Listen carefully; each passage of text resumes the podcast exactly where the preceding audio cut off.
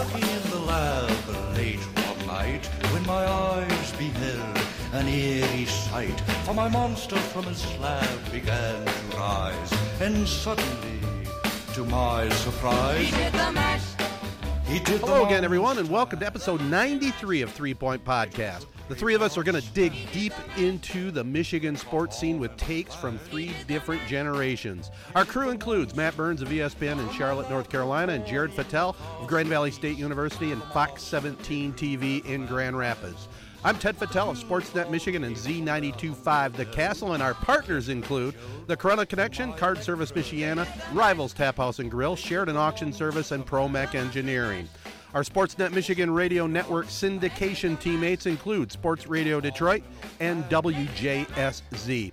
Help us continue to grow and subscribe on Apple Podcast, iTunes, SoundCloud, and all the other big podcast hosting sites. You can also follow us and hit us up with your comments and questions on social media at Three Point Pod. Ryan Terpstra, he'll be on to talk some college football with us once again, and Jake and Jack Strapp will also hop on board a little bit later on. It's a jam-packed show, and we're going to get it rolling right after these important messages. Local group, the Crypt Kicker Five. Played the mash. They played the mums. Rivals Tap House and Grill is the area's go-to spot for the best in food and drink. Meet up with your friends and catch your favorite sporting events on over 20 high-def flat-screen TVs. and our 120-inch projection screen. Rivals can handle your large or small parties and is an awesome spot to put on your fundraising events. Weekly food and drink specials including gourmet burgers, wings, pizza, homemade soup, and salads. Rivals also stocks a large selection of craft and domestic brews. Rivals Tap House and Grill, the official gathering spot of Three Point Podcast, located on the corner of Shiawassee and M21 in Corunna. 85 90 95 100 looking for items to buy or sell? Look no further than sheridanauctionservice.com we will solve your problem. Bring sheridan realty and auction your items and we will market them all over the country and get them sold. If you are looking to buy items we can help with that too. Call today 989-720-sell it's fast easy and we get results. Sheridanauctionservice.com buy or sell we'll get it done for you. Call 989-720-sell You'll do better with Sheridan. All right, guys. Hey, we got a boatload of stuff to get into, but let's recap a little bit on last week. And I know Matt, you had, uh, I'm sure, some mixed feelings as the the parents, you know, about my age, uh, are wrapping up uh, a long time in your family house. Uh, that you had to have some very mixed emotions there, huh? Yeah, it's definitely a weird feeling, you know, when you start seeing your parents getting older or reaching retirement, and then you know that that house that I grew up in in Owosso, that's the only house I've ever known as far as like my parents, you know, that I grew up in. They've lived in that house for I forget the exact number, 36, 38 years or something like that. So. Um, so yeah, I mean, obviously, I haven't lived there for a while. I basically moved out after high school, but like that was always the house that I went back to for holidays or you know whenever I came home from Connecticut or now North Carolina. So so yeah, it was you know it's mixed emotions like you said, but you know I'm excited for them to start traveling and you know move up north and enjoy retirement. So yeah, we had a nice little party uh, with some family and stuff like that to kind of say say bye to the house. You know, you're the middle child here on the podcast, and uh, I mean, Jared, your parents have been in their house your entire life. My parents have been in their house still that I grew up in. So neither one of us know the feeling of you know the parents going on and, and moving out of the house. That's got to be strange. I do a little bit I, because I remember when I was in high school, there was some mysterious buyer who basically showed up to our house and said, you know, what's it going to take to get this house? Really? For lack of better words, yes. I don't know if you ever heard this. No, I don't think I've ever heard that story. And my parents told us like, hey, there's a possibility we could be selling the house. We're going to show them show them around the house. And if you've seen Step Brothers, where they basically sabotage the, that was what that was what me and my brothers wanted to do. That was the worst idea we've ever heard. Where they wanted to sell the house and move somewhere to a bigger house or something. And luckily, it ended up not working out. But I can only imagine. I mean, now that Matt's grown up, it, probably, it wouldn't really matter to me nowadays. I would be upset about it. But I can only imagine kind of giving up the household. It's the house that Matt built. Well, you it's, know, it's where It's the all house the, that Matt built. yeah, all the memories are there. I mean, all your I'm sure Thanksgiving get-togethers, Christmas holidays, you know, uh, just the weekend. You had to have some private moments, I would guess, where you're just sitting there going, "Man, this is it." Yeah, yeah, and I mean, we used to have like, you know, campouts because they have a pretty big yard. So we'd have like cousins over to pitch tents and camp out in the yard in the summer and you know all that kind of stuff. So especially my my daughter was there, so she was able to like ride the tire swing and Aw. you know we we made leaf piles and we're jumping around in the leaves and stuff. So you know we played a game of kickball in the yard. So all the stuff that we used to do as kids. So yeah, it was weird seeing the house empty, but you know, like I said, it, it's it's a bittersweet feeling. But I really, I- I'm I'm mostly excited for my parents to enjoy retirement. What does your room now? What does your room look like? Is it the same? It looked as when the day you left in high school, or was it the thing where, like with me, the second I left, I walked in my room the other day and it was the carpet was torn up, everything was off the walls, nothing was in the room. So which one is it for you?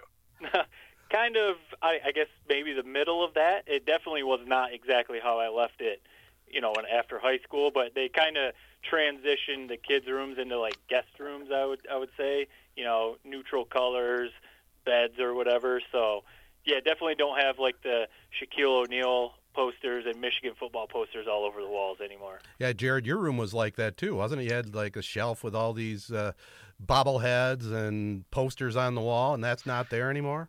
All I know is when my brother took over my room before I went to college last year, it was like a day tear. He said I had to take everything out of that room, or he would look like the biggest loser in the world. I had Legos. I had. It was kind of embarrassing. It was like a little nerd room.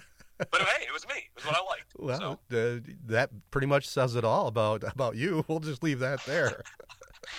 you know, Crazy though, Ted. You said your parents still live in the house that you grew up in. you get this, okay? I was born in 1956. My parents, uh, I started out in an apartment building in downtown Corunna that's no longer there. You know where the uh, chemical bank is in Corunna, there, across from the courthouse? Yeah. Well, there used to be a big old brick apartment building there, and that's where I started out the first couple years of my life. Uh, my uncle owned the building. Well, anyway, my parents found this. I mean, just a shack. I mean, it was a shack on Kingsley Street there across from the high school. And my dad, he's a very handy guy, even at this age of 89 he still likes to tinker works on plumbing himself you know well anyway he found this house and it, it was being sold for I don't remember how much, a thousand bucks or something. I mean, it was it was just a dump, you know. And he looked at it and said, "You know what? I think we can fix this place up." Well, long story short, him and a couple friends went through and, and remodeled this place. It was a two bedroom, had a kitchen, had a little living room area, and uh, they they had four of us kids in one bedroom for about four years Uh-huh. and then they built next door. So so my whole childhood was basically in a plot of land about an acre and a half. So they moved. We moved from the bungalow, as they called it, to uh, the three bedroom house next door, and thank goodness we had a basement. You know, we had five kids, and one bathroom, and I don't know how we did that, but uh, but we we somehow did, and I guess we became close because of that. Yep. But I'll tell you what, a lot of memories in that house, and it will be sad, I'm sure. You know, and I'm old, but it'll be sad when I when I see the day that they're no longer there, and you know, and, and life moves on. But uh, a lot of great memories, that's for sure. Definitely. the one, Especially, the I one mean, thing I probably got some there too now. Yeah. Yeah, the one. Yeah, it'll be sad when that house is is is gone. Uh, the one thing I remember about when I was a kid growing up, I always wanted to see what my dad's room and what my uncle Ted's room looked like growing up, but the door was locked. and as a as like a ten year old, my imagination would run wild. What's behind that door where it's been locked for the last five years? And so never really knew. So who knows what those weird kids did when they were? Yeah, I finally ended up in the basement in that one room, uh, you know, in the in the family room part there on the end of the building there. That was my room uh, in high school. Was that before or after you were caught uh, ripping weed and then blowing the smoke out? No, no, that was that was before that. That that's when uh, I made my transition out of the house into adulthood. hey, well, that's enough about our, our internal talk. I know uh, Halloween is coming up, boys. Uh, anything we want to get on the table in reference to uh, this holiday? Yeah, something I was just kind of wondering.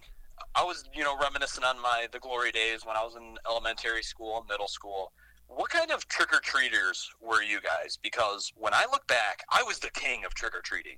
You know, I, I would run from door to door, fill up all my sack with candy, more candy than anyone else in the house, anyone else in the neighborhood.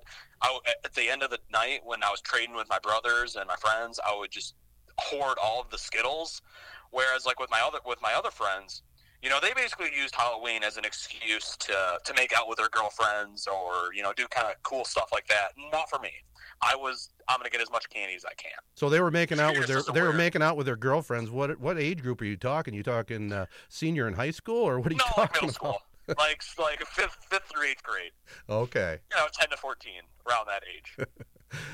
Yeah, I definitely remember kind of having the same mindset as you. So I, I grew up, you know, the house we were just talking about, way out in the country.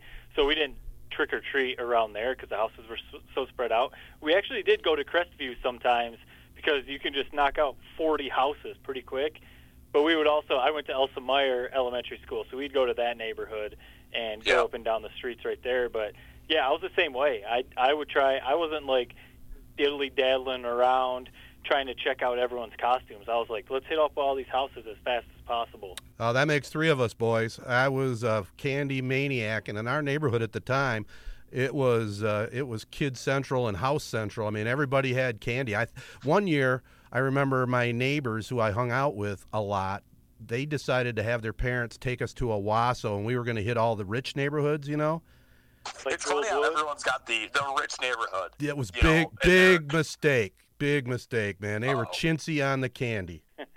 Yeah, it was probably sophomore, junior year of high school. Me and a, a couple buddies, we went to that Gould Woods Right. neighborhood in Owosso. Kind of same thing, a lot of nice houses. And that actually, they were handing out a lot of full size candy bars. So we made out pretty well when we did that. But I think we got turned away a few times because we were like, I'm, I'm pretty sure it was sophomore, junior year of high school. So, so Oh, some people yeah, were like, you guys the- are too old for this. What's the age? What's your? If you guys are handing out candy, I mean, you guys are the dads of the group. Is there any age where you say, "All right, this is a little, this is getting a little bit overboard"? And and part two of that, Matt, how in the world are you going trick or treating on the Gould Street Woods? Haven't you heard that that's like devil worshiper woods? I haven't heard anything like that. The Me only neither. thing we knew was that there were a couple of nice houses in there, and it, it was near where my buddy's house was that I was staying, so we walked over there. So no, I haven't heard that story. Is this like some It's- Halloween tall tale, or is this a true? It's like, online now. Gould Street. I, I might make myself look like an idiot here, but I'm just going to ask anyway. Th- That is the one with the soccer fields, correct? That woods right there by Gould Street, the like huge soccer fields. Well, that used to be called Rosevere Park. Yes, Oh. that's Devil Worshipper Woods. Okay, Gould Gould subdivision is it's kind of behind Kroger, isn't it? yeah, yeah, yeah. Oh, I'm way off. Yeah, off of Copus never mind. Road. That's like I said. I'm going to sound like an idiot. I That- was re- referencing Rosevere Park. Yeah, that used to be kind of a scary park. Yeah, I don't doubt that. There's, there's But what did you guys dress up for? Dress up as like when you were kids? What was the popular thing? Because I know when I was a kid, everyone dressed up as either Jack Sparrow or Harry Potter. It was basically one of those two. yeah. I I dressed up. My main costume, the one I remember the most. I think we talked about this before. I dressed up one year as John F. Kennedy because my parents had had special costumes with John F. Kennedy and Jackie Kennedy. My sister Mary had to had to wear that mask. So that Oh that, God! That was one memorable one. And then uh, Batman, the original Batman with Adam West. That was my big go-to a couple years, I believe. That's that's such a like tale of the times or whatever. Jared saying Jack Sparrow and Harry Yes. Potter, and you're JFK. I know. Can you imagine that? funny. Anybody listening, can they even imagine JFK? That was my Halloween The outfit. thing, uh, the thing that's bad about a JFK costume, I mean, JFK, just a strikingly handsome guy.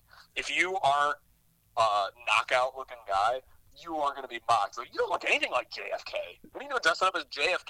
You Well, got to be a very good looking guy to pull that You, off. you probably can't even relate to this. This is back when you had the uh, the plastic mask with a little rubber band rubber band around the back, and you could hardly breathe in those things. Yeah. You'd be sweating bullets. Yeah, those were before I pretty good. I, I definitely I rocked the. You guys remember the old, you know, like the kid football uniforms with the little plastic helmet and shoulder pads. Oh yeah. I had a Michigan one. I rocked that for like probably three years in a row. I did the classic ones like a pirate, a werewolf, and stuff like that. But but yeah, I I, I don't know that Michigan football costume or uniform was definitely my favorite as a kid. Now, Jared hasn't gotten into this yet, Matt, but uh, let me ask you this. Have you and your wife or girlfriends ever gone to an adult Halloween party dressed up? And what was your costume? I've never done like a, a couple, like a coordinated costume. I honestly, for maybe we talked about this last Halloween, but for seven years in a row from my freshman year of college into like two or three years after college. I was a beer pong table, Oh yes. and I, I changed Play- up playing the like the format, I guess, of the beer pong table every year. My favorite was I had a, some buddies who worked at Lowe's in college, and they brought home a refrigerator box, and I cut like a whole refrigerator box and wore that around all night. I had one I- memorable party I went to. Uh, you know, was before I was married, and I uh, I did do a couples thing, and I was the big bad wolf. I had a full dark beard at the time, you know, and I had the wolf mask on the top, and uh, my date was Little Red Riding Hood. That, that wasn't too bad. That's That, pretty cool. that I need to see a picture of that. that was a pretty good night, if you know what I mean. Are, now, are the pictures are the pictures gone of, of that? I think I've got a picture of that somewhere, Jared. It does. You could pull off a Wolfman costume very well. I feel. It it did turn out pretty well, how How about this one? The one you kind of said you dressed as JFK one year. right? Me being the smart uh, young lad that I was, one year I dressed up as uh, Teddy Roosevelt. had the had the glasses, had the cowboy hat, the, the leather gloves, the you know whatever he wears is the shirt, the jeans, the cowboy boots. It was it was quite a setup. When other kids my age were dressing up as Troy Polamalu and Reggie Bush, I was Teddy Roosevelt. Yeah, you took it a little bit further. I mean, you didn't go Teddy Roosevelt the president. You went Teddy Roosevelt the Rough Rider. The Rough Rider, exactly. Not bad. Not bad at all. What now? Okay, there's one more thing that's kind of boggling my mind about. And this is the big Halloween discussion. I'm going to say something that might be kind of uh, contentious. Uh, regular M&Ms are probably the worst chocolate money can buy. Where do we stand on that? Uh, I, I wouldn't say it's the worst. It's not my go-to. I, I do enjoy regular M&Ms in my puppy chow, but on its own, I got to have M&Ms with peanuts. Wow, I, I've got two things there. So pe- peanut butter M and M's are my go-to Ooh, M and M's. that doesn't sound bad. Yeah, Very my- good. The peanut ones, I've never just been a fan. I don't like nuts in my like brownies or Mhm. cake or stuff like that. So not a huge fan of the peanut ones. But you put M and M's in your puppy chow? Yeah. I don't think I've ever heard of that. Oh yeah, you got got to have a little sweetness to go along with uh, the Chex He and makes my Aunt Lana makes some very good puppy chow. That's my favorite thing at the Christmas party every year. she botched it last year though, Jared. I mean, you would like it because you're a Skittles guy, right? Oh, I love Skittles. They threw Skittles in it. There's nothing wrong. There's what's wrong with that? I, I don't like it. I I had made a suggestion to her, okay, and this is right up this conversation because I told her, hey, this year why don't you try M and M's, the peanut butter M and M's, and she misheard me and she put Skittles in it, and that just was a big downer for me. How does it go I from don't- peanut I don't- butter M and M's to Skittles? Uh, you Yeah, got to know I my mean, I wife. don't know if that's a mishearing or if that's just this guy. I'm not. Gonna that sounds like. you never know. You never know what thing, mood. you know, what I was thinking that maybe you guys might want to think about handing out this year. What's And that? Ted's gonna roll his eyes at this. you would be the king of the neighborhood if you handed these out. Vape cartridges. What'd you say? Game cartridges? no, va- vape cartridges. Oh, vape. Pods. if you want to be the king of your neighborhood, that's the way to go. Probably can get a wholesale deal on those. You know what? yep. It is funny, like when I think about talking about Halloween in college or whatever. So you know, we've talked about before that I was in the generation when Facebook started. Right. That that there were two times of the year that was the best for Facebook: Halloween and then Oh, spring break in yes. summer. Because Halloween was just when you saw all the pictures of what the girls were wearing to all their parties, Whoa. and somewhere like it transitioned to. So, like you mentioned, the Red Riding Hood costume Mm-hmm. everything just turned into like slutty or sexy, whatever it was. male, male woman, Girl Scout. You know, you there were never just like regular costumes. Everything had to be like slutty or sexy or whatever. And so Facebook, those, it, there was a lot of Facebook creeping going on around Halloween back in the day. That Matt, you took a conversation right out of my mouth I had with one of my classmates earlier. It's uh, it's Instagram nowadays. It's not Facebook. Right. But just as you said, spring bo- spring break and Halloween all the time. Ted, do you have any experience in that? No, Any social media popping off on those dates? I missed up. You mean currently when I'm scanning through my Instagram and Facebooks, or or in the past? I'm not. You know what I've actually been thinking about doing lately? I'm very curious as to who you follow on Instagram. I've been meaning to go through and see who you're following. I feel like we might find some some like Instagram models on there. Well, I'll tell you what. I almost followed those those, those chicks that flashed at the it. game. I I it. almost did. I knew that was coming. Well, that was an automatic follow for me. You can also subscribe to their uh, their magazine, but it costs money, so I, I bailed out of that. why, why would you need to subscribe to their magazine when you follow them on Instagram? You can see basically everything you need to right there. Are you on there too, Matt? I, I don't follow them, but I've definitely uh, perused pages. We're all males here. Banned from baseball for life. Yup. Yeah, Unbelievable. now now the the Facebook now that you know my friends are older. I mean, I have a kid too and stuff. Facebook for me has transitioned to either like grandparents or now people just posting pictures of their kids. right. Like, man, it was so much better 16 years ago. Yeah, I would agree with you, and I'm I'm in that boat. You know, I just post family pictures of my grandkids and family stuff, and you know, I, I get sick of a lot of the pol- political stuff that's on there. But uh, yeah, it would have been kind of cool to be a part of the original Facebook generation. I, I, I just checked. I did a little bit of research. Did you look it up? I don't people- even know who I at the- follow. No, I yeah. It's it looks like the worst Instagram account I've ever seen. That it's all of his family members, and then the two people he follows that aren't Three Stooges account, fan account, and Howard Stern fan account. Is I it, mean, is it David Spade on there? I thought I oh, had. yeah, and David Spade. Yep, you're correct. David Spade was also on Yeah. there. I, I've been a little lazy on the Instagram follows. I'll be honest. There's some good ones though. Oh. well, let's get off this topic unless you got more on Halloween, Jared. Nope, I'm good. Best third. Well, let me third best holiday of the year. Any any disagreements there behind Christmas and Thanksgiving? Mm. I mean, I'm I'm a big fan of Fourth of July just Me 'cause too. it's summer. Yeah, four, Um, yep. But yeah, those top three, that that's probably pretty good. Yeah, I won't argue with it. I mean, I'm, I I don't do a whole heck of a lot with Halloween, but I enjoy seeing some of the outfits. So, uh, yeah, why not? If, if you want it to be better, like like me and Matt have like Matt first, and then I seconded. Get on Facebook, get on that Instagram. It's it's your it'll become your third favorite holiday real quick. I mean, I may need a little training from you young bucks on the best way to navigate. All right, now Jared, I know, uh, and we're going to be talking with Ryan Terpstra about uh, the Michigan game for sure. But I want to get some of your thoughts. Being down at the big house, covering it for uh, Fox 17 out of Grand Rapids, the the first thing we got to ask is, uh, did you come prepared for the rain? I thought I did. I had two sets of gloves, a winter hat. The thing that ended up being my downfall was that I was wearing jeans. Mm. And what I noticed was I was standing in the same spot uh, shooting for the majority of the game in one end zone. And then at halftime, when I started walking, it felt like I w- gained about 45 pounds for how wet I was and just how drenched my jeans were. It, I'm lucky that it was only about 50 degrees, or that it was that it was 50 degrees outside. Because if it was 30 or even lower than that, and it was freezing rain, it would have been the worst four hours of my life. so, but I was lucky that it was warm enough where I wasn't completely dying on the field. Especially, and it made it. uh, It definitely made it nicer knowing that Michigan was just kicking Notre Dame's ass. That also made it a lot better too.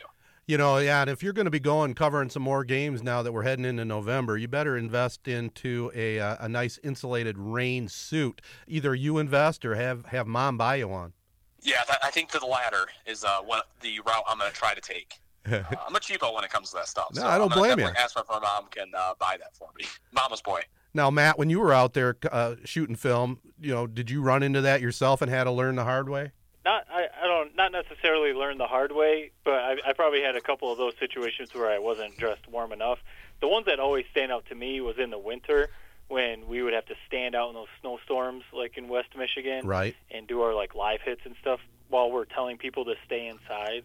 We're the ones out there standing in the snow. Like Jared, I don't know if you experienced this on last Saturday, like to the point where your fingers and hands are so cold you can barely like operate the camera. You're trying to like Yes. push buttons on the camera or something, and your hands are just frozen. You're wet. You're cold. Yeah, it's not the most enjoyable. But like you said, at least Michigan was winning. That it would have sucked if they were if it was the other way around and they were losing by 30. Yeah. So, some one thing that did happen, which it, it, like like I've said before on this show, sometimes I feel like I'm a I'm on a hidden camera show or something. I don't know if you guys saw. I'm sure you did. You were watching the game when the Notre Dame player scored the touchdown, and a towel Yeah. pelted him on the helmet. So as you know, I was down on the field, and they were raining those towels down all night. Middle of one of the plays in the third quarter, a towel comes flying from the student section and pulls me on the back of the shoulder. and I don't know if you guys saw, but the way it was pretty like these kids should be astronauts. They they would take the towels and tie them up into balls, and they were just soaked in water. So these things it was basically like getting hit with a baseball from about 30 feet in the and you could just know that that kid who threw that in that student section, him and his buddies are just dying laughing at me. And I wouldn't give him the satisfaction of turning around. I said I'm not turning around because that's just gonna make that's gonna make me look like an idiot. Everyone's gonna be laughing. I don't want to see it. Good move by you. But that was the one downfall of the Michigan Notre Dame game was getting pelted by one of those towels. Yeah, I couldn't I couldn't tell that's what they were doing. So they were rolling them up in a a, to- a towel snowball, basically, huh? Yes. Not good. Now, did you were you able to catch why they threw it on that touchdown because of the missed pass interference? They were throwing them all night. There was a there was a missed call earlier in the game where they started showering garbage on the field. Right. and then just from that point on, it just kind of kept going. So that was definitely the pass interference was definitely one of the main factors as to why. Although I, like I knowing me and just kind of a drunk college kid, the motivating factors behind that kid throwing that towel was probably they saw some idiot standing on the side or standing down the field, and they said, "I'm going to pelt this guy with a towel." Is probably really what their motivation was. Well, we're going to get into the game in some detail with Ryan and, and the Wolverines in general, but you know our listeners do like to hear some of the inside stuff. So you went down there with a camera. Uh, you know, walk us briefly through you know your duties there. Obviously, you're on the field filming. Uh, did you do any press conference stuff? Did you do find anything interesting? the first thing that jumped off the, jumped off the field to me was right as I walked on the field. You look at Notre Dame, and man, those helmets just pop. Mm-hmm. They- They're they are just the best helmets in all of college football, and and I like to think that if Corunna had money, those are the helmets that Corunna would have if we had more money. Um, but the, just I was blown away by just the shininess and just how awesome their uniforms were. Um, then you know the game happened, and just it was one of those games where when it's going on, you really can't believe what you're watching. It wasn't until I was driving home where it kind of clicked, like, wow, we just blitzed Notre Dame. Like that's pretty cool to, to have been there for that, especially when you find out that they're not, they're not going to play again for another 14 years. Kind of makes one of those games. Oh, it's pretty cool to be in attendance for. But at the post game presser with Jim Harbaugh, he had this comment, and I'm, I'll be interested to hear what you guys have to say about this. He had this comment. He said, uh, so people kind of asked him the same question three or four times, where he gave the same answer. We are wired on defense, is what he said. Mm-hmm. At the very end of the press conference, uh, it was all over. He stands up, he takes a few steps, then he retraces his steps, goes, leans over onto the microphone, and says, "You know, guys, good questions get good answers, and this just wasn't that great of questions." And then he walks off, and everyone just kind of looks at each other, like, "Did he really just say that?" And you know how the media room is. Wow. It's everyone's kind of got their nose stuck up in the air. It was. I, I kind of laughed. That's classic Harbaugh. I love. That's my favorite Harbaugh is when he's acting that way. yeah, that's kind of a Bo moment, you know. Bo was kind of that way a little bit too, but I think that was even more clever. So he came right back to the microphone and ended with that comment. Yeah. That's Yeah, up, we, me and my buddies, we were watching that. That was airing on Big Ten Network after the game, right. and we watched that. And that's what we like. At first, we we thought we heard that, but we you know rewound it and listened to it again, and uh, yeah, we were like, was he pissed? You know, he was laughing and smiling, so maybe he was just annoyed. But you know, we were like, well, at least he didn't call the reporter a dumbass. that's true. Yeah, that's, and then just- and it, we- you never really get any good sound bites out of Harbaugh, and people can say, "Oh, that's because Harbaugh is the way he is." Kind of like Bill Belichick, but I guess part of it is also kind of on the media members where you just got to ask. We got to ask better questions, you know. You know, that's a good point, Jared. And, you know, you, we're still waiting for that pivotal moment when you ask your question. I knew that was coming. You of course it's coming. Now, let me ask you this. You, you know, you, you sit at these news conferences or these press conferences and you hear the same old mundane questions. I know we talked about the Spartan press conference a, a couple weeks ago. Think about it. What what do you think would be a good question to come from you, a young buck, 21 years old, you know, starting your career in broadcasting, maybe you know, make a little splash, do something a little different. Wh- What kind of question do you think you would ask?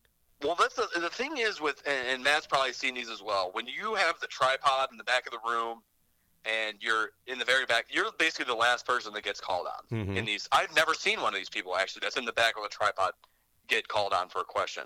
It, this the Michigan they have their in you know the Bob Wojnowskis, the John Bacon's. They each get two questions apiece. Then it's you know a few few of the other guys who are there every single week. And I don't have a problem with that. I mean, they've obviously earned that, but it just makes asking a question a little bit harder than I think people think, especially when there's about 60 people in this room trying to get a question off. Mm-hmm.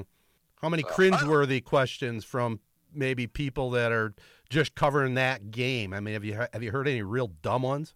Somebody asked the the lineman from Michigan, um, what is, did the the overturned blocked punt the first drive of the game?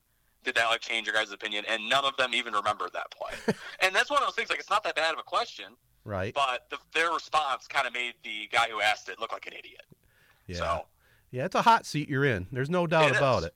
Yeah, It is, it especially is. because sometimes, like you said, there's those veteran guys, if you want to say Beat like that. guys. So, you know, like yeah, for you, Jared, you're not sitting in the front row or whatever. You'd have to like basically just start yelling your question and not stop. Because that's what happens sometimes. Like you start answering a question, and if someone else starts speaking up, Yep. and you stop, well, you just lost your chance. So it's almost like you just got to keep going.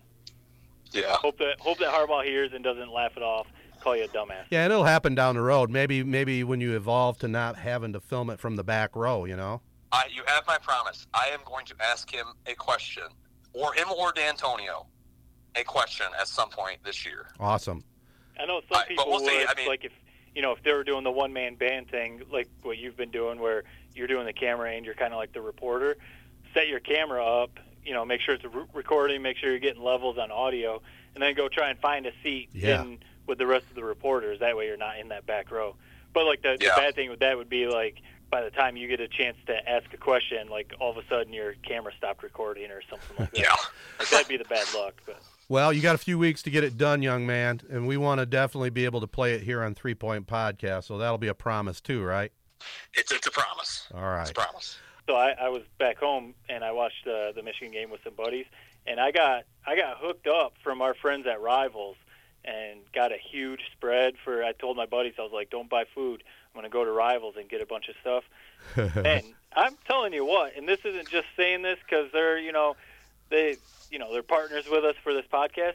They've got some good food, man. They that was Oh, yeah. they they uh the wings, the breadsticks. They don't have those pizza pucks anymore. That's the one thing. Oh, they got I- rid of those. I was a little disappointed in, but Right. man, everything else they got good food. So you must have been a hero to your buddies because you had a stack of cards. Oh yeah, I didn't even use it all. I, I mean, I, I was gonna try and use them all, but it would have just it would have been a waste to be honest. But yeah, I told them I was like, I'm gonna I'll, I'll bring a spread, and I did. Awesome. Four- That's four awesome. You're the king of the party so, when you do yeah, that. It was, it was good stuff. Well, we'll get Ryan Terpstra on here with us here coming up, but uh, just remember, thechronoconnection.com knows it's great to be gold. Keep up to date on Cavalier Nation at ChronoConnection.com. An advanced elevator company, they feature top expert field technicians for installation, troubleshooting, and repair of elevators, an area business leader and longtime supporter of the Corunna Public Schools and a proud partner of Three Point Podcast. This week, Advanced Elevator salutes the Cavalier volleyball team, looking good and looking for another deep tournament run. All right, we're bringing back one of our friends. He's a, a fellow Michigan fan, and he's kind of, if we want to call him our Michigan insider when we talk about the Wolverines. You can follow him on Twitter at Terp himself. His name's Ryan Terpstra. You've heard him before on the podcast, but I want to start off with this, Ryan. We've talked about it before when he had when we had you on. You and I, uh, what now, six, seven years ago, we were at that Tate Forcier Michigan game versus Notre Dame, probably his peak as a Wolverine. We were on the field covering it for Fox 17. Jared, the, the young guy on our trio, he's working for Fox 17 too. He was at the Notre Dame game this past weekend, getting drenched in the rain, and he he mentioned a few minutes ago that he maybe wasn't prepared. Any kind of advice that you would have for the young guy? Things that you've learned uh, in your time covering uh, Michigan football or everything else? Yeah, because I mean, I, I probably covered my first Michigan game back in 2005, which makes me feel ancient uh, compared to Jared's standards, probably. But uh, I would say, whatever you do, cover the camera because your uh, news director does not care how you feel; they care about your expensive equipment. So that would be my number one thing to uh, advise somebody that's uh, down there covering the game for television. And that, that's What's funny. awkward- He said his camera actually stopped working at halftime. Yeah. No. So.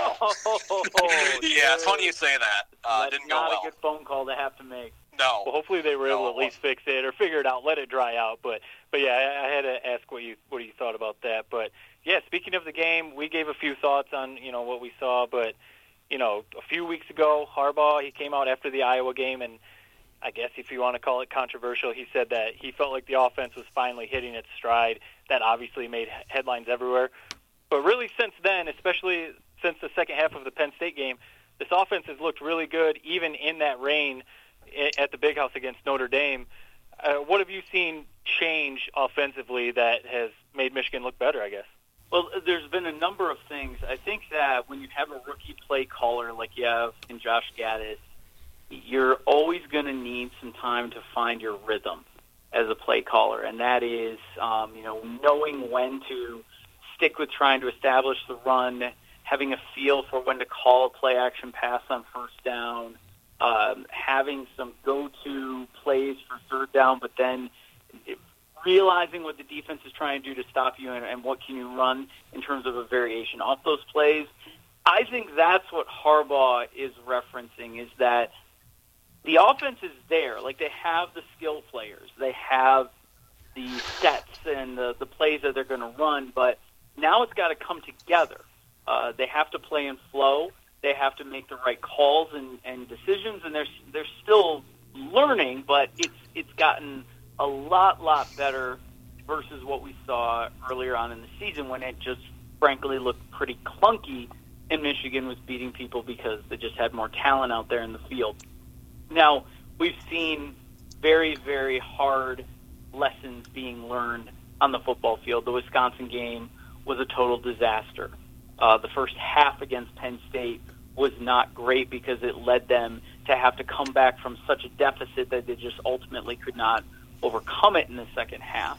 But what I think Harbaugh is seeing is that these guys are getting better at doing what he and Gattis are asking them to do, and then Gattis is getting better and I think this corresponded a little bit with his move down from the press box down to the foot, down to the field level when he's working with these guys, communicating with them, having a feel for the game, and then calling the plays. Because that is one thing. While he uh, said in his interview process, and there's some people that would maybe say that he wasn't entirely forthcoming with the amount of responsibility he had at Alabama. Um, he he wasn't calling plays there and so no matter how much how much he had his hands on the offense there, it's still something else to be in charge and like making that call every single time on every single down. And I think that's one thing that I've noticed Michigan improving in is that they are knowing when to go to certain players and in certain spots, and we saw that in against Notre Dame as they were able to mix things up. They decided to stick with what was working, run variations off of it, and then later as the game opened up, they did not take their foot off the gas. They countered with some really good play calls, and uh, they just began running up the score. And I think that's what I was excited to see. So you don't think that this is just a, a one-off where because of the rain and I mean we, we Shea Patterson only completed six passes. You don't think that this might just be a one-time thing, or you think this is for the rest of the year? This is the offense we're going to see. I mean, if you put the second half of Penn State together with this, and I thought that they played pretty decently at Illinois as well. I mean, Illinois just beat Wisconsin, so maybe they're not as bad as we think they they are. Mm-hmm. Then against Notre Dame, where actually I thought the offense was going to be extremely limited. Uh, if you if you looked at that game and prior to kickoff, you said, okay, now the team's going to be able to throw the ball much. Well, that's advantage of Notre Dame from what we've seen from Michigan. Uh, mm-hmm. I think the ascension of Hassan Haskins has been a big benefit because now they're not overtaxing Charbonnet and he's not wearing down at the end of games. And then also, I think the offensive line with their concepts are getting better at executing their assignments and their blocks. And they did not have to throw the ball as much in certain cases, but I think they're realizing what they have and what works.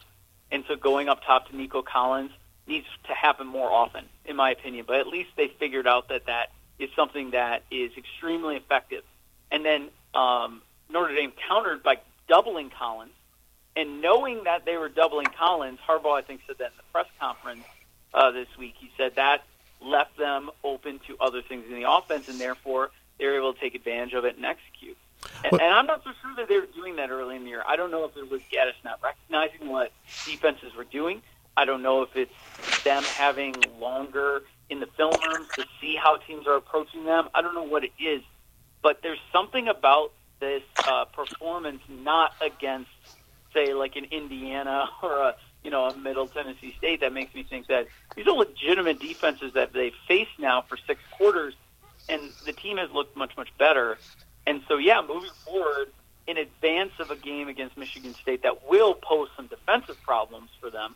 Um, not so much maybe offensively, but they will pose defensive problems. And then, of course, Ohio State, which is the ultimate, is the top team in the country. It's the number one game on your season to be able to play them. I think I like where this offensive direction is heading.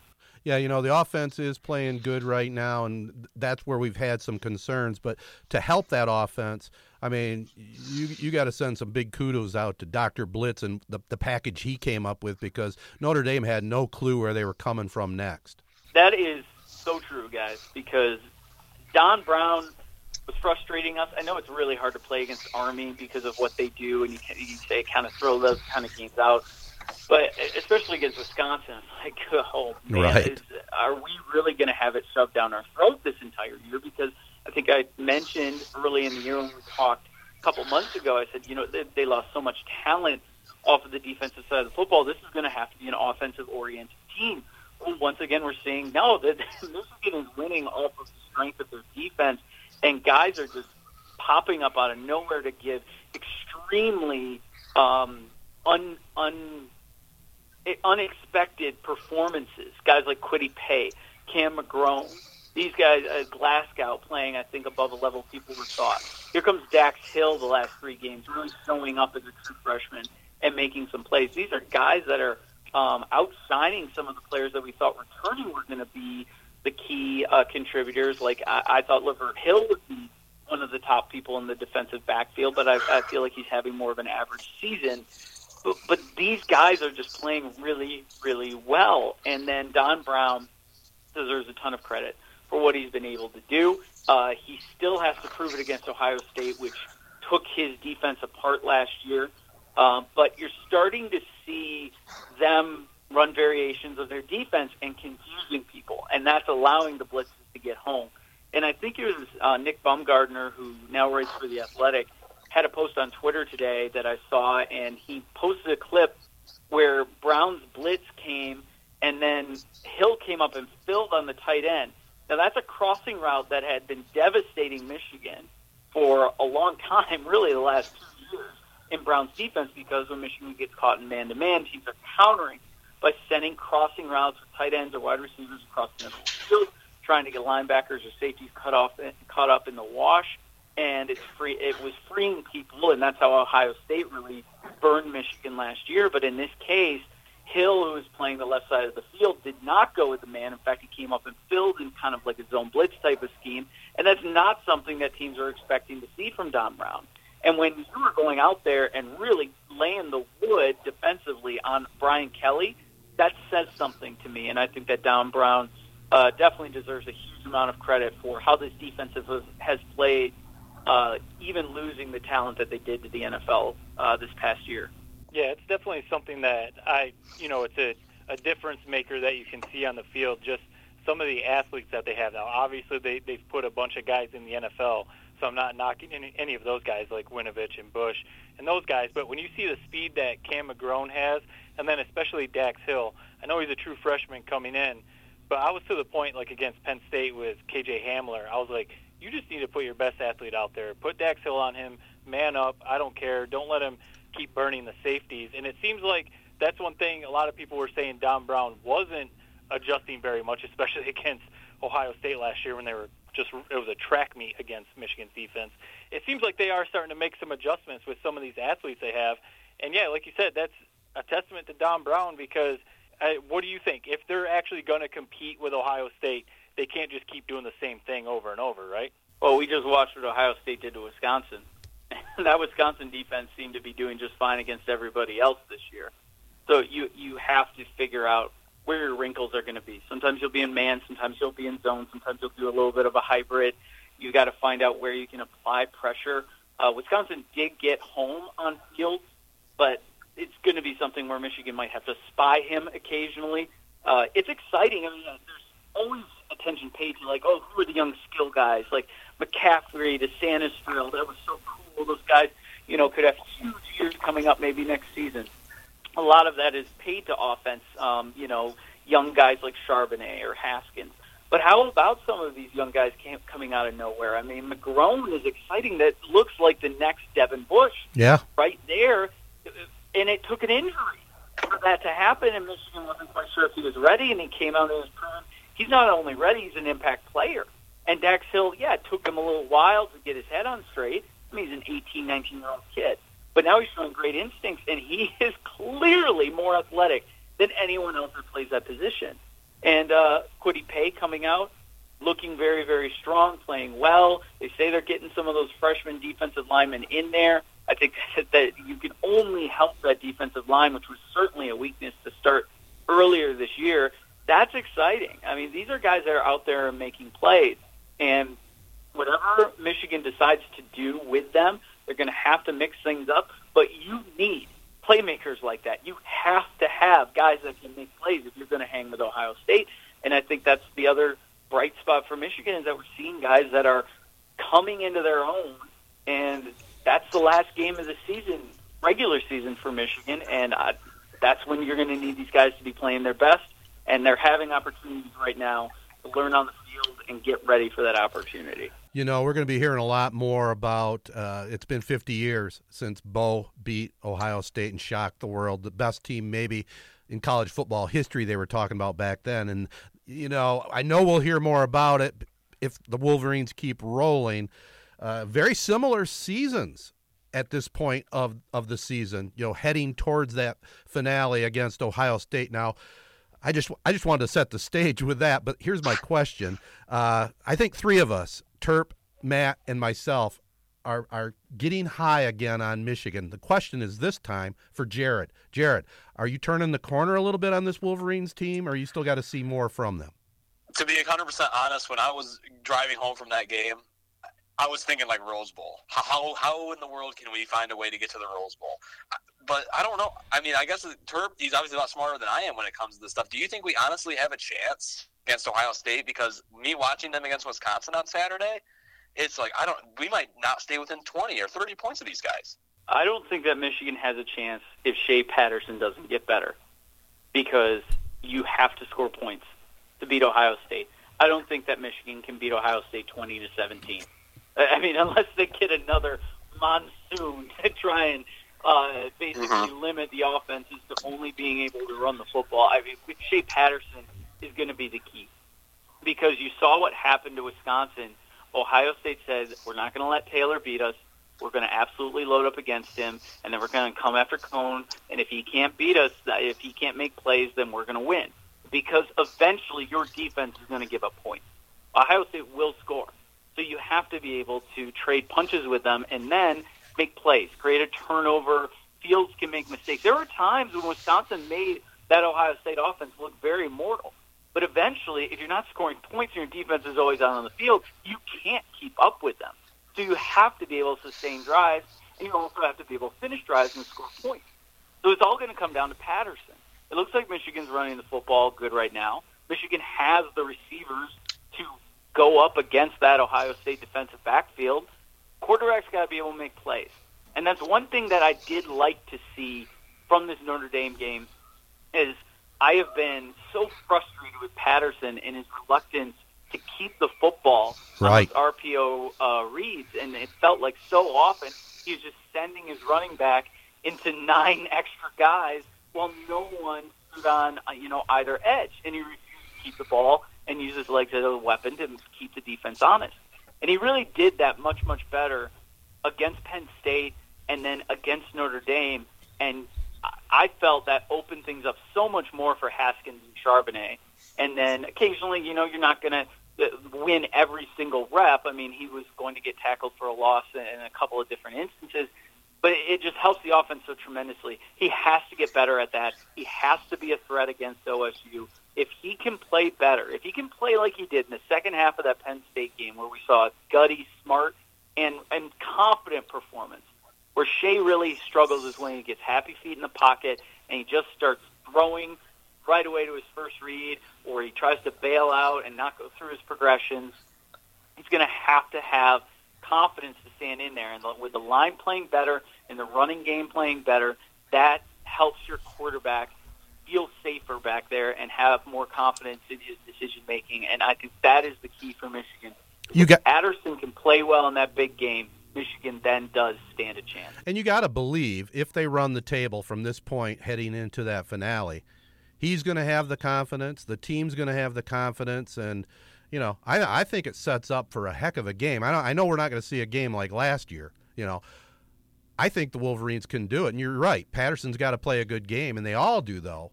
But uh, if they if they run the table leading up to that game, man, that is going to be unbelievable it, it will be quite the showdown, and, and it's scary because we saw what happened last year. And I, I honestly, guys, I think Ohio State's better. I think they're better than they were last year. But you're at home, I know, and there's no doubt how that Harbaugh and Michigan plays so much better at home than they do on the road. So they do have that going for them, and uh, I just think that if you are able to, like you said, run the table, get confidence, I think that if they put a beating on Michigan State, because right now the Spartans look a little broken, uh, that will give Michigan a lot of swagger heading into that game, and starting to see Harbaugh act like Harbaugh a little bit more. Yeah. You know, sending letters saying rumors of him leading are loads of crap. You know, laughing about Spanellis, shoving that guy into the third row of the band. You know, finishing his block against Notre Dame. Um, you know, kind of running up the score and saying, "Hey, Irish, sit on this for 14 years." He did too. And they didn't back down at all. That is the Harbaugh that Michigan hired. We bring you on here to mostly talk Michigan football, but you you mentioned the Spartans kind of struggling right now. I'm curious what your thoughts are on the Spartans, kind of where they're at. We've talked about it on the podcast before, and, and Ted uh, has said that he feels like this is Dantonio's last year. Just kind of the writing is on the wall with everything that's going on. What do, what do you think about the Spartans right now? And could you see this being Dantonio's last year? I, I can't. And uh, it's, I mean, I'm not a Michigan State fan, but I, I still think it's sad because from what Mark did for that program, he absolutely does not deserve to be forced out or told he has to retire or it, it does not, it, it should not, I should say, end messily for him. He's one of the most successful coaches ever, no matter how long, you know, uh, uh, no matter what in regards to the program. But Mark has been his own undoing. He refused to um, accept that uh, the offensive staff was not up to a championship Big Ten level. Uh, and then, unfortunately, recruiting has not panned out the way that it did a number of years ago. And so the talent discrepancy is there. And uh, I see a team right now that doesn't have any confidence in its leadership. They don't have confidence in the play calls, they don't have confidence in the game plan, and they don't have confidence in each other either. And uh, I mean, there's weaknesses. I mean, their offensive line is not good. Uh, they lack uh, a skill position player that strikes fear into anybody's heart, and eventually that defense just can't hang on forever. And when you have a, a program like that, they're moving backwards and they're not moving forward. And if Mark is not willing to make the adjustments to move forward, then you have to say that we need a new direction. And he hasn't been willing to make those adjustments. He, he's had three years now where I think that there should have been something made to like right the ship and keep the upward trajectory that that he made to continue to happen. But he won't do it. And I'm not sure what's going to happen, though, guys, because I don't think that Beekman, the athletic director, has the stones to fire Mark Dantonio. No, I think we're all in agreement that if he goes, it's on his own terms. I my whole point was, you know, I think he's going to go out on his own terms. I mean, I just think he's he's had enough, and it's been a lot of pressure. He has had health problems, uh, and 13 years is a long time it is a long time, but four point five million dollars next January is a lot of money. Well, I don't think you'll walk away from all that. I think the, I think there'll be some kind of deal going on because uh, Beekman, really, Izzo and Dantonio got him hired, didn't didn't they? Yeah, I mean he is just a figurehead. Right. Those two are still running the athletic department. So yeah, Dantonio's not going to leave all that money on the table. There might be some negotiations they have to have. And again, I could I hope I'm wrong. I'd like to see him stay. I'd like to see him maybe right the ship because he's a heck of a coach. But here's the problem: who takes over for him? Right. Mark Dantonio is absolutely a successor guy, right? Like Right. I want my man to take over in my place and continue my legacy. There is no Ryan Day on this staff. There's no successor. They need to blow the whole thing up. So, like, how is that going to play out? And I, I'm worried that Dantonio, thinking that he's he, the program wouldn't be, you know, left in the hands that he wants it to be left in, because he strikes me as that type of person, will then refuse to retire until he feels like he can hand it off to whoever he wants to hand it off to. I don't think he wants to leave and let them just hire an entirely new staff and watch his golfing buddies have to search for, you know, jobs elsewhere. How about a fellow Italian and not the guy at Pitt, but how about Tony Annese? Oh yeah, I uh, I have for years, and, and I I say this just knowing Tony since he coached at Muskegon High School and being friendly with him. I have for years said that Tony deserves a job and deserves an interview somewhere. There's some folks that say there are things that are going to preclude him from that. I don't know anything about that. He deserves a uh, chance to go out and prove himself, but he's not going to get that chance at Michigan State. And he it, it, that is a situation where he can take his successful coaching track record somewhere at the next level, as we've seen Chuck Martin go to the MAC, and then Brian Kelly, you know, had to go to Central before he, you know, then moved his way Cincinnati. along to Notre Dame. So these are guys that that's the next step for them. And while Annese would have been the guy in the off season to fire your offensive coordinator and bring Tony Annese in to run your offense. There you go. That was the play, but Dantonio wouldn't do it. And uh, and you know if you if you won't make those kinds of plays, even though well he's not my guy, or I don't know if our philosophies will match. You know, it boils down to winning, and the Michigan State fan base, at, unfortunately, is going to have to look at itself in the mirror and say, what's more important? Is it the good memories that we have with Antonio, or do we want to win again?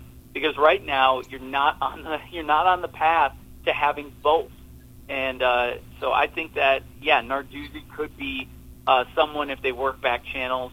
He would certainly come back and take over for Dantonio, and he's doing well at Pitt. But uh, yeah, I, I I think that it's going to have to come from inside the family for them to get to get Mark to agree to step aside. Again, I switching gears a little bit. I know we bring you on to talk Michigan, but I had to ask you about the Lions. So the trade deadline passes, and the Lions, you know, we're talking about shopping Darius Slay. Uh, they were even talking about possibly getting Melvin Gordon, even maybe Jamal Adams or Le'Veon Bell from the Jets. They didn't end up doing anything really, and kind of stood pat, I guess, if you want to say, with their roster. A lot of people the last few weeks have been saying the Lions should be a favorite in the division, but you know we've they've lost some disappointing games. What do you see with the Lions? Stafford's playing maybe the best of his career. The defense, you know, there's some injuries. Do you think the Lions is it same old Lions, or do you think we might actually see a run at the playoffs? I I hate answering this question because I have to take my fandom and then I have to take reality. And uh, usually, when it comes to Lions, they never align. Um, but in this case, I think that what is is nice about them is that they have remaining parts of their schedule where I think they have winnable games. And you're right, Stafford is absolutely playing lights out. I I can't believe that Bevell has actually opened up the offense, and I think is is a huge improvement for Stafford versus Jim Bob Cooter. Um, if the Lions continue to have injuries, they're just not going to be able to continue to compete. I'm glad they didn't make some of those trades. I mean, I'm not one to say let's move on from on Johnson and pay a guy like Bell or Gordon an exorbitant amount of money. I understand why they listened on Slay after you saw what the Jaguars got for Ramsey, and you're like, look, if we can get that, we have to we have to think about it. But I, I think they really can um, make a run. You know, they still have to play Chicago twice, but Chicago looks like they're a mess. Uh, they get Green Bay one more time, but they get Green Bay at home. Um, they're going to have to do something about Minnesota because it's going to be tough to get two people out of this division, um, just with how the NFC is looking right now. But uh, they still get to play Washington, and so they have some winnable games coming up. And uh, I think that I believe that they still have an outside shot here. Now, the loss, the losses they've taken have been brutal because you've had to swallow things like officiating along with Mm. them. Um, but the team has looked so much more improved this year, and um, they, they they haven't won a game really where we thought, oh, they have. There's no chance for them to do that, and and they've done that under Patricia last year when they smoked New England. So I'm still thinking there's a game out there like that New Orleans game or something like that where I think they're going to go out and beat somebody that they're uh, they're not supposed to beat. You know, um, so I, I just I, I'm still looking forward to what we can see uh, coming from them, and I, I do think they have an outside shot, but they, they don't have any more room for mistakes, guys, and especially in these divisional games coming up, those are absolutely absolutely key for this team. Uh, to, because they need to try and you know get to a point where they can win the division and get themselves into the playoffs. You know, Ryan, I know you're a former Fox 17 guy, and they probably hooked you up with a full rain suit. Jared's only earned himself a sweatshirt right at the moment, but but what do you got? What do you got going on? Uh, blatant plug time. Yeah, uh, well, I mean, I got lucky. Matt mentioned the Notre Dame games we went to. That 4CA game, I think, it was in bright sunshine. It was incredible. Next year, I went uh, down to Notre Dame, saw Denard Robinson lead a comeback, and, and that was great weather too. And then I was remembering I did the first Under the Lights game, and Roundtree landed next to me while I was filming. Uh, and I put that uh, video back up on my Twitter to celebrate this week. So I've seen some incredible stuff uh, on the field, and then I got to avoid one of the worst weather games that people have probably ever had to work. Man, I got to watch that blow up from the comfort of my own home. So I guess uh, you know the best advice, Jared, is to just come over prepared, and then maybe Yeah. you won't need it.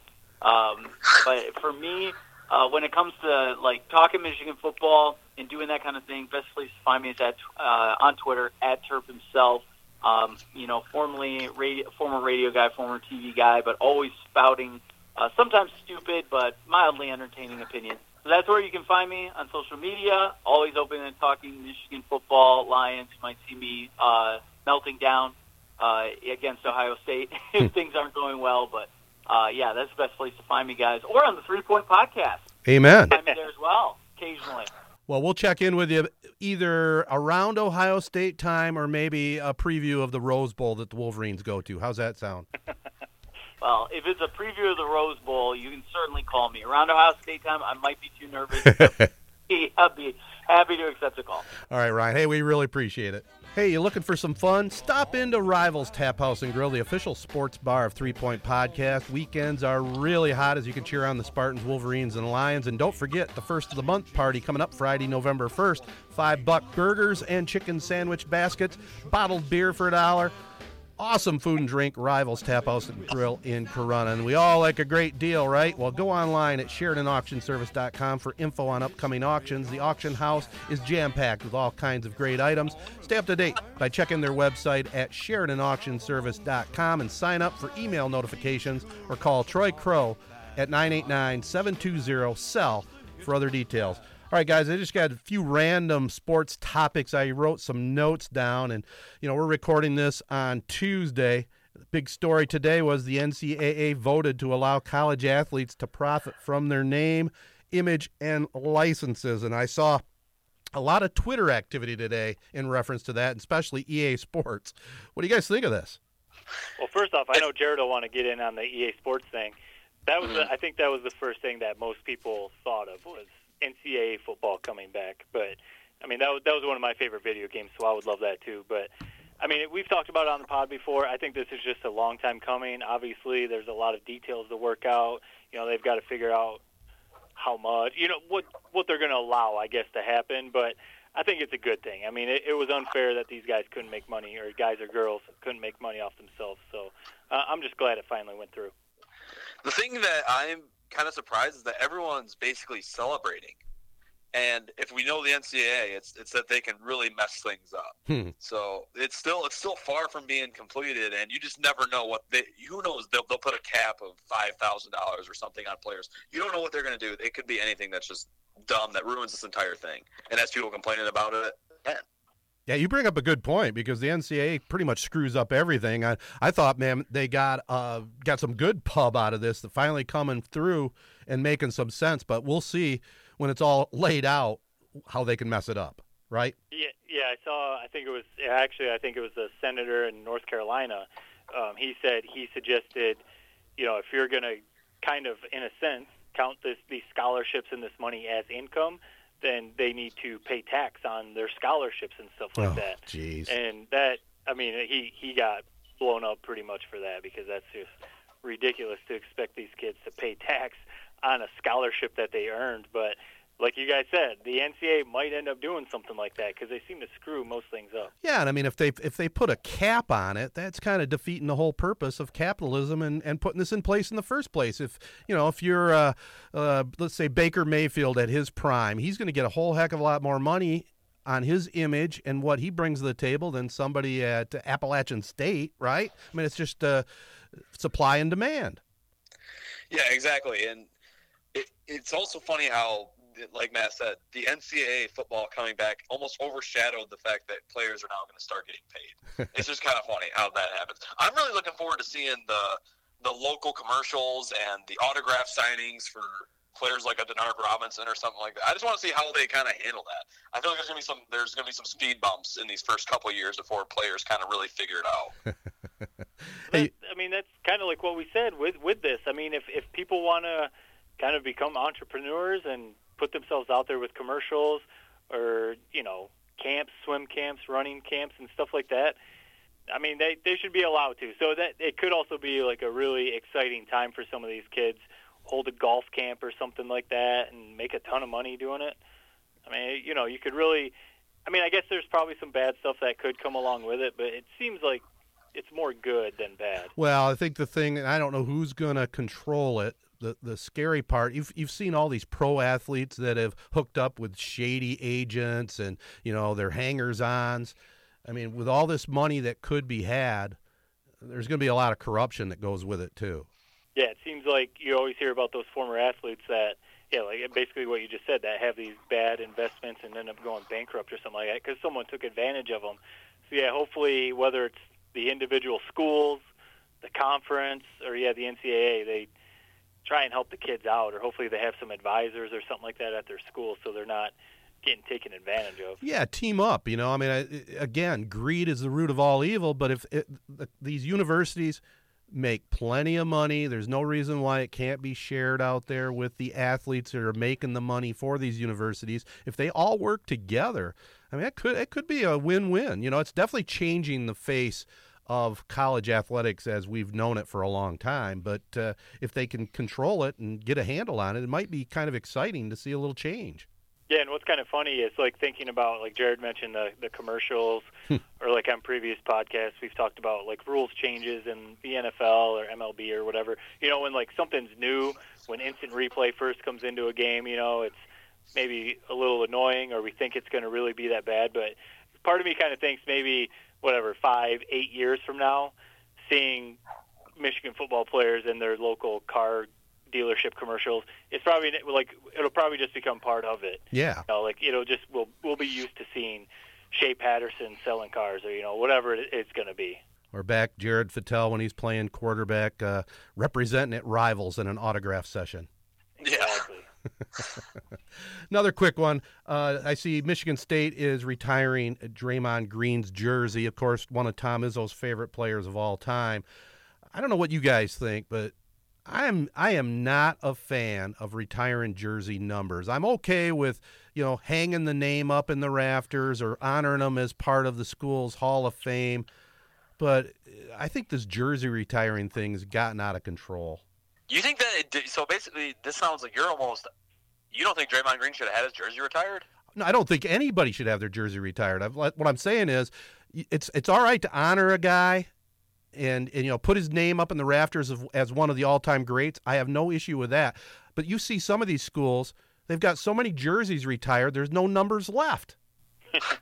yeah, especially in college when your rosters are, you know, so big yeah, if some of the good numbers get retired, then you know what do you do? Uh, basketball players are going to end up being number sixty-three. exactly. and it also it also bugs me a little bit, you know, in college football when you got starters on the field wearing the same number. I mean, I I, I glanced up at the TV the other night and I thought, Shea Patterson's going out there to kick the extra point. you know, two, Dear God. two number twos. What are the, what's what's up with That that? does bother me a little bit. I mean, but they just have, they have so many players. Well, I uh, know, scholarship nowadays. You kind of have to have it that way. I guess, but if you're in the playing group, you would think they wouldn't have multiple numbers, but that's just a thing.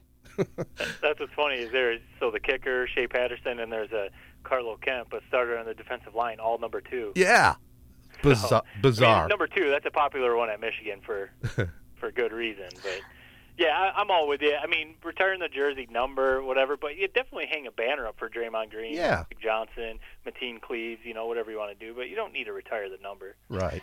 I'm fine with the retire. Would you rather have them retire the number or do what Michigan did, which is where Devin Gardner's wearing number 98 for Tom Harmon? How about we retire that number forever? I, I I meant to at some point bring that up because I know you're you're a huge Brady Hoke fan, Jared, and that was kind of Yes. like his thing, the whole legends numbers, the '98, the Tom Harmon, Desmond Howard, all these guys. So, well, you you weren't a fan of Devin Gardner rocking the '98? Ugh. The first opening night when it was unveiled against Notre Dame, me as a 13 year old, I'm not gonna lie, that was awesome.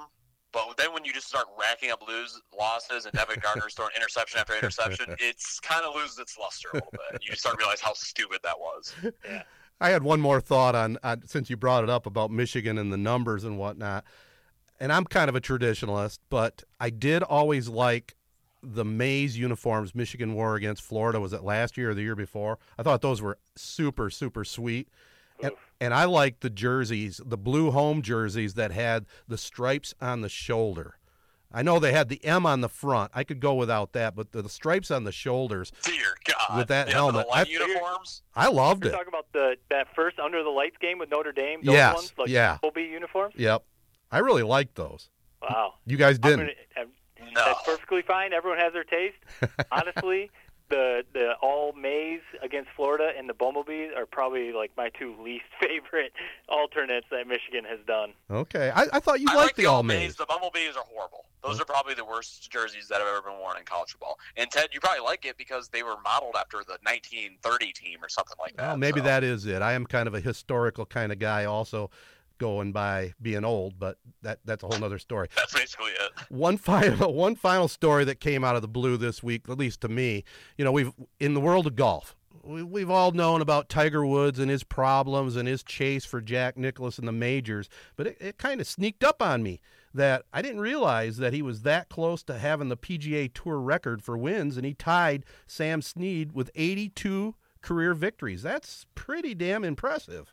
Oh, it's impressive, and I I saw a stat. I I, I could look it up. I didn't write it down, but I, I think the number was maybe since it was like the last ten years, ten or fifteen years, or something like that.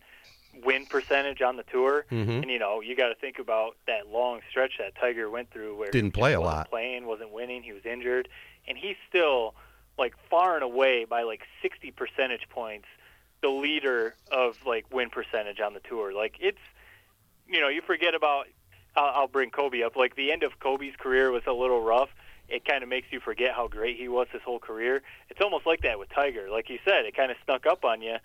It, dude was dominating golf for what a better part of twelve years or something like that. Right. That was, Absolutely. that was Jared's guy. I mean, they, we've talked Oh, about yes. before, but Tiger Woods' heyday. That's when you were a kid, right, Jared?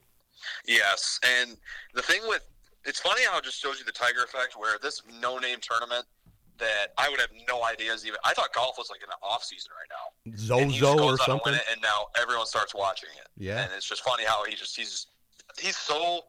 Why is it that he's just everyone loves him? I don't know. He's just such an interesting guy. Just kind of weird. He has his quirks, and it just makes so everyone just you can't not watch him when he's leading the pack. Absolutely. I, I ab, without a doubt the most electrifying golfer ever. I think you can you can make that statement and be pretty safe, right? You know, you know, you always hear it that America loves a comeback story. So maybe there's part of that with Tiger Woods. Well, that, that segues into my final note I had. We haven't talked a lot of Pistons. You know, we are a Michigan oriented podcast, and we don't get much into the Red Wings because none of us really played hockey. But, you know, if they have a good product, we'll talk some Red Wing hockey. Right now, they've been struggling. But the, the Pistons, I, uh, you know, I hadn't been watching Derrick Rose that closely the last couple of years, but you know what? That dude's pretty good. He still has it. Yeah, no, again, he's- I, I mean, I mentioned Tiger Woods that being his prime during Jared's childhood. Right. Would say Derrick Rose was probably the same thing. Oh, but Jared, yeah. when when he was winning MV- MVP and with the Bulls and stuff, that's probably when you were like peak childhood fandom in the NBA. He was Yeah. he was must watch TV when he was in his prime, and then you know the knees and stuff fell apart. So seeing that he can still play at the level that he is is actually like pretty impressive. Yeah, and I know Jared, you brought it up uh, Yeah. right when they signed him, but actually watching him play, boy, what a great pickup they got for him.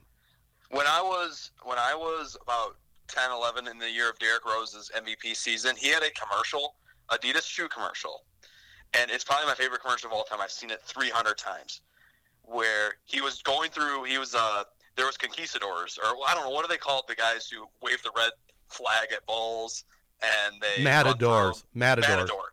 he was going. He was doing dribbling drills, going in and out of matadors, holding up the red uh, sheet, and it was like just the coolest commercial. And at the end of it, he like dunked it. I don't, it's kind of stupid when you say it, but it was just something about that commercial. I loved it, and I, that's just Derrick Rose. It's good that he's playing for the Pistons. I'm loving everything that he's doing right now.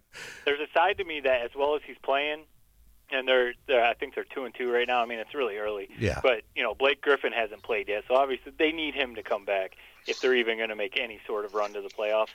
But there's a side to me that hopes they don't have to rely on Rose too much, so he doesn't break down at the end of the year. Because if he could be playing like this, and you know they get a chance in the playoffs, that you know Luke Kennard is playing really well, Drummond's playing well.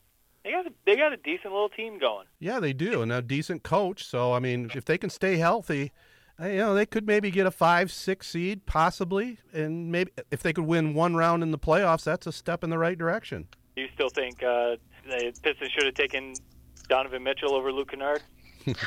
You know, everyone's been tweeting at me about Luke Kennard's stat lines lately. Donovan Mitchell. I, uh, why are we even debating this? No, I do. I do still think that we should have Donovan Mitchell on the roster. But I will say this about Luke Kennard. I mean, how about that? Opening night, he comes out and puts up a thirty piece. I never saw a world where he would, could possibly do that. So, hand up on that. I was at least somewhat wrong about Luke Kennard, but he's still not very good, and we still definitely made a huge mistake drafting him instead of Donovan Mitchell.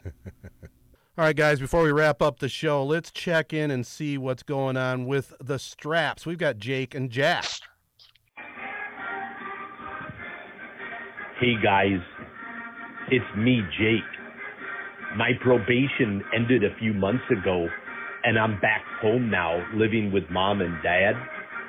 My dad is unloading groceries, so I thought I'd simply say hello and get your opinion on a song I wrote for the defeat of Notre Dame.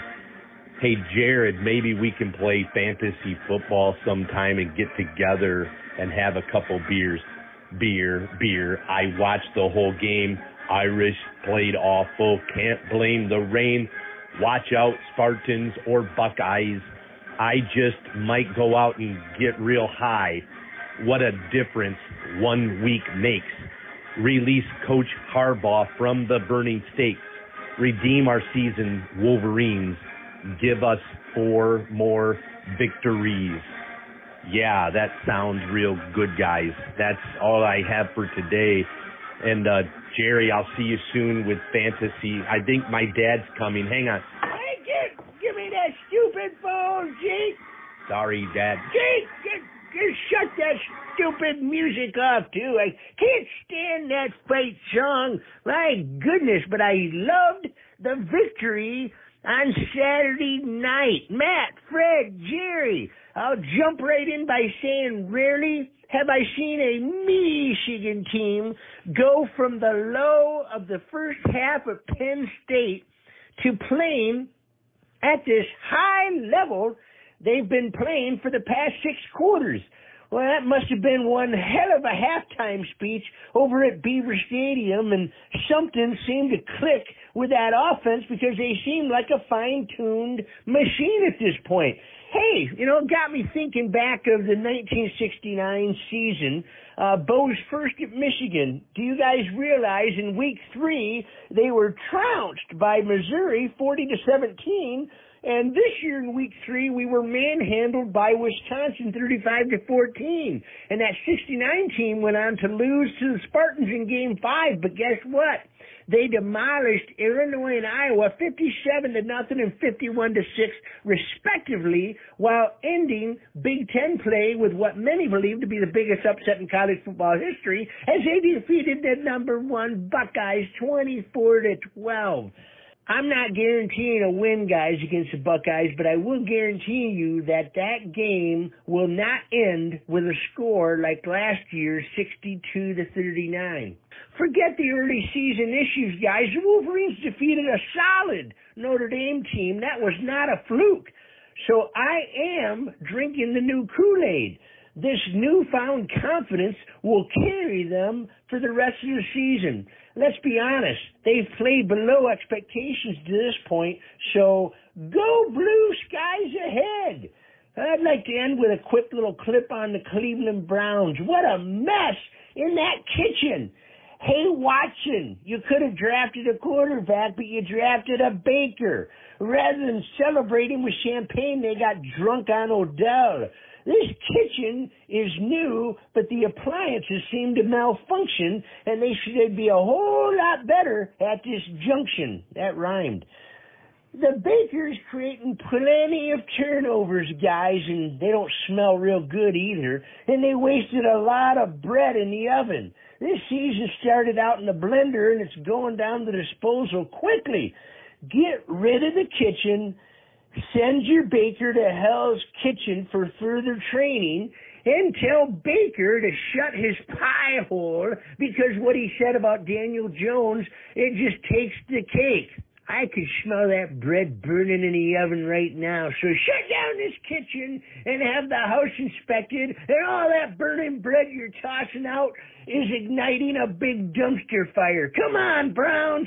Cleveland is hungry for a winning team, and they deserve it, just like us Lion fans deserve it. All right, guys, I gotta go uh, do something. Probably beat Jacob up or something. See you later. Thanksgiving weekend. Boy, we can only hope it's a 1969 replay. And uh, Jack and I, boy, we're on the same boat there. It's very scary, the comparisons on this year's team and that 69 squad of Bo. Well, that's going to do it for now. Follow and send your comments to us on Twitter, Instagram, and Facebook at Three Point Pod. Subscribe and rate us on all the big podcasting sites, including Apple Podcasts, SoundCloud, and all the others. And support our Three Point Podcast partners, which include Advanced Elevator, Sheridan Realty and Auction Company, Rivals Tap House and Grill, The Corunna Connection, Card Service Michiana, and Promec Engineering. Special thanks goes out to our guest, Ryan Terpstra. You can follow him on Twitter at Terp himself. And we want to thank him for hopping on board again. Always good stuff. Be sure to check out our network friends, Z925 The Castle and Sports Radio Detroit. Remember, this has been a Sportsnet Michigan Radio Network production recorded at the WJSZ studios in Owosso, Michigan. Thanks again for listening to and supporting Three Point Podcast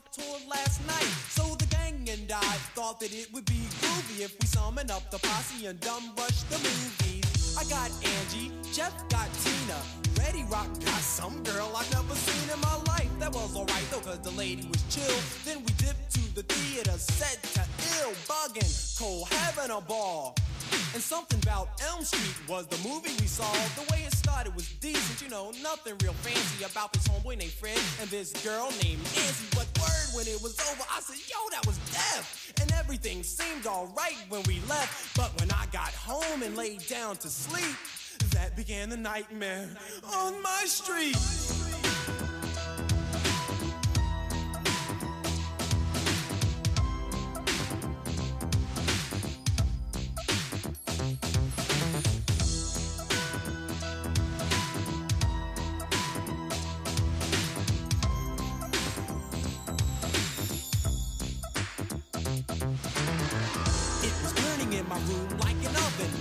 Soaked with sweat, and man, I was bugging. I checked the clock, it had stopped at 12:30. It had melted, it was so darn hot, and I was thirsty. I wanted something cool to quench my thirst.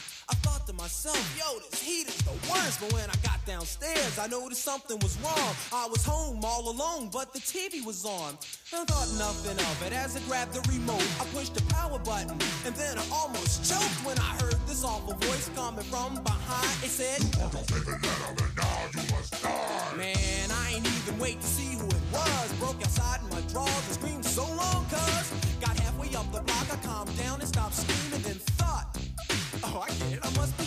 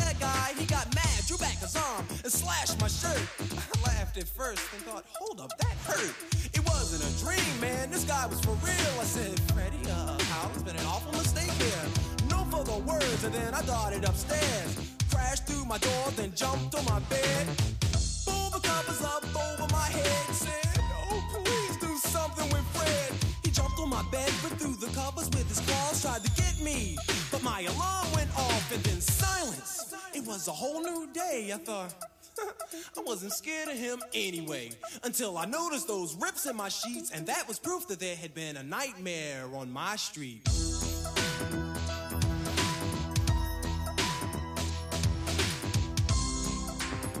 man, I gotta call Jeff. I gotta call Jeff.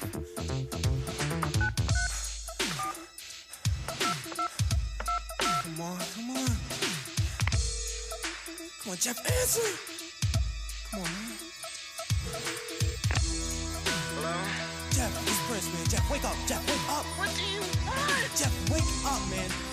Jeff. It's 3 o'clock Jeff, in the morning. listen, Jeff, would you listen to me? Whatever you do, don't fall asleep. Jeff, listen to me. don't go to sleep, Jeff. you tomorrow. Jeff, I'm going Jeff. to bed. Jeff, Jeff, Jeff, Jeff, Jeff.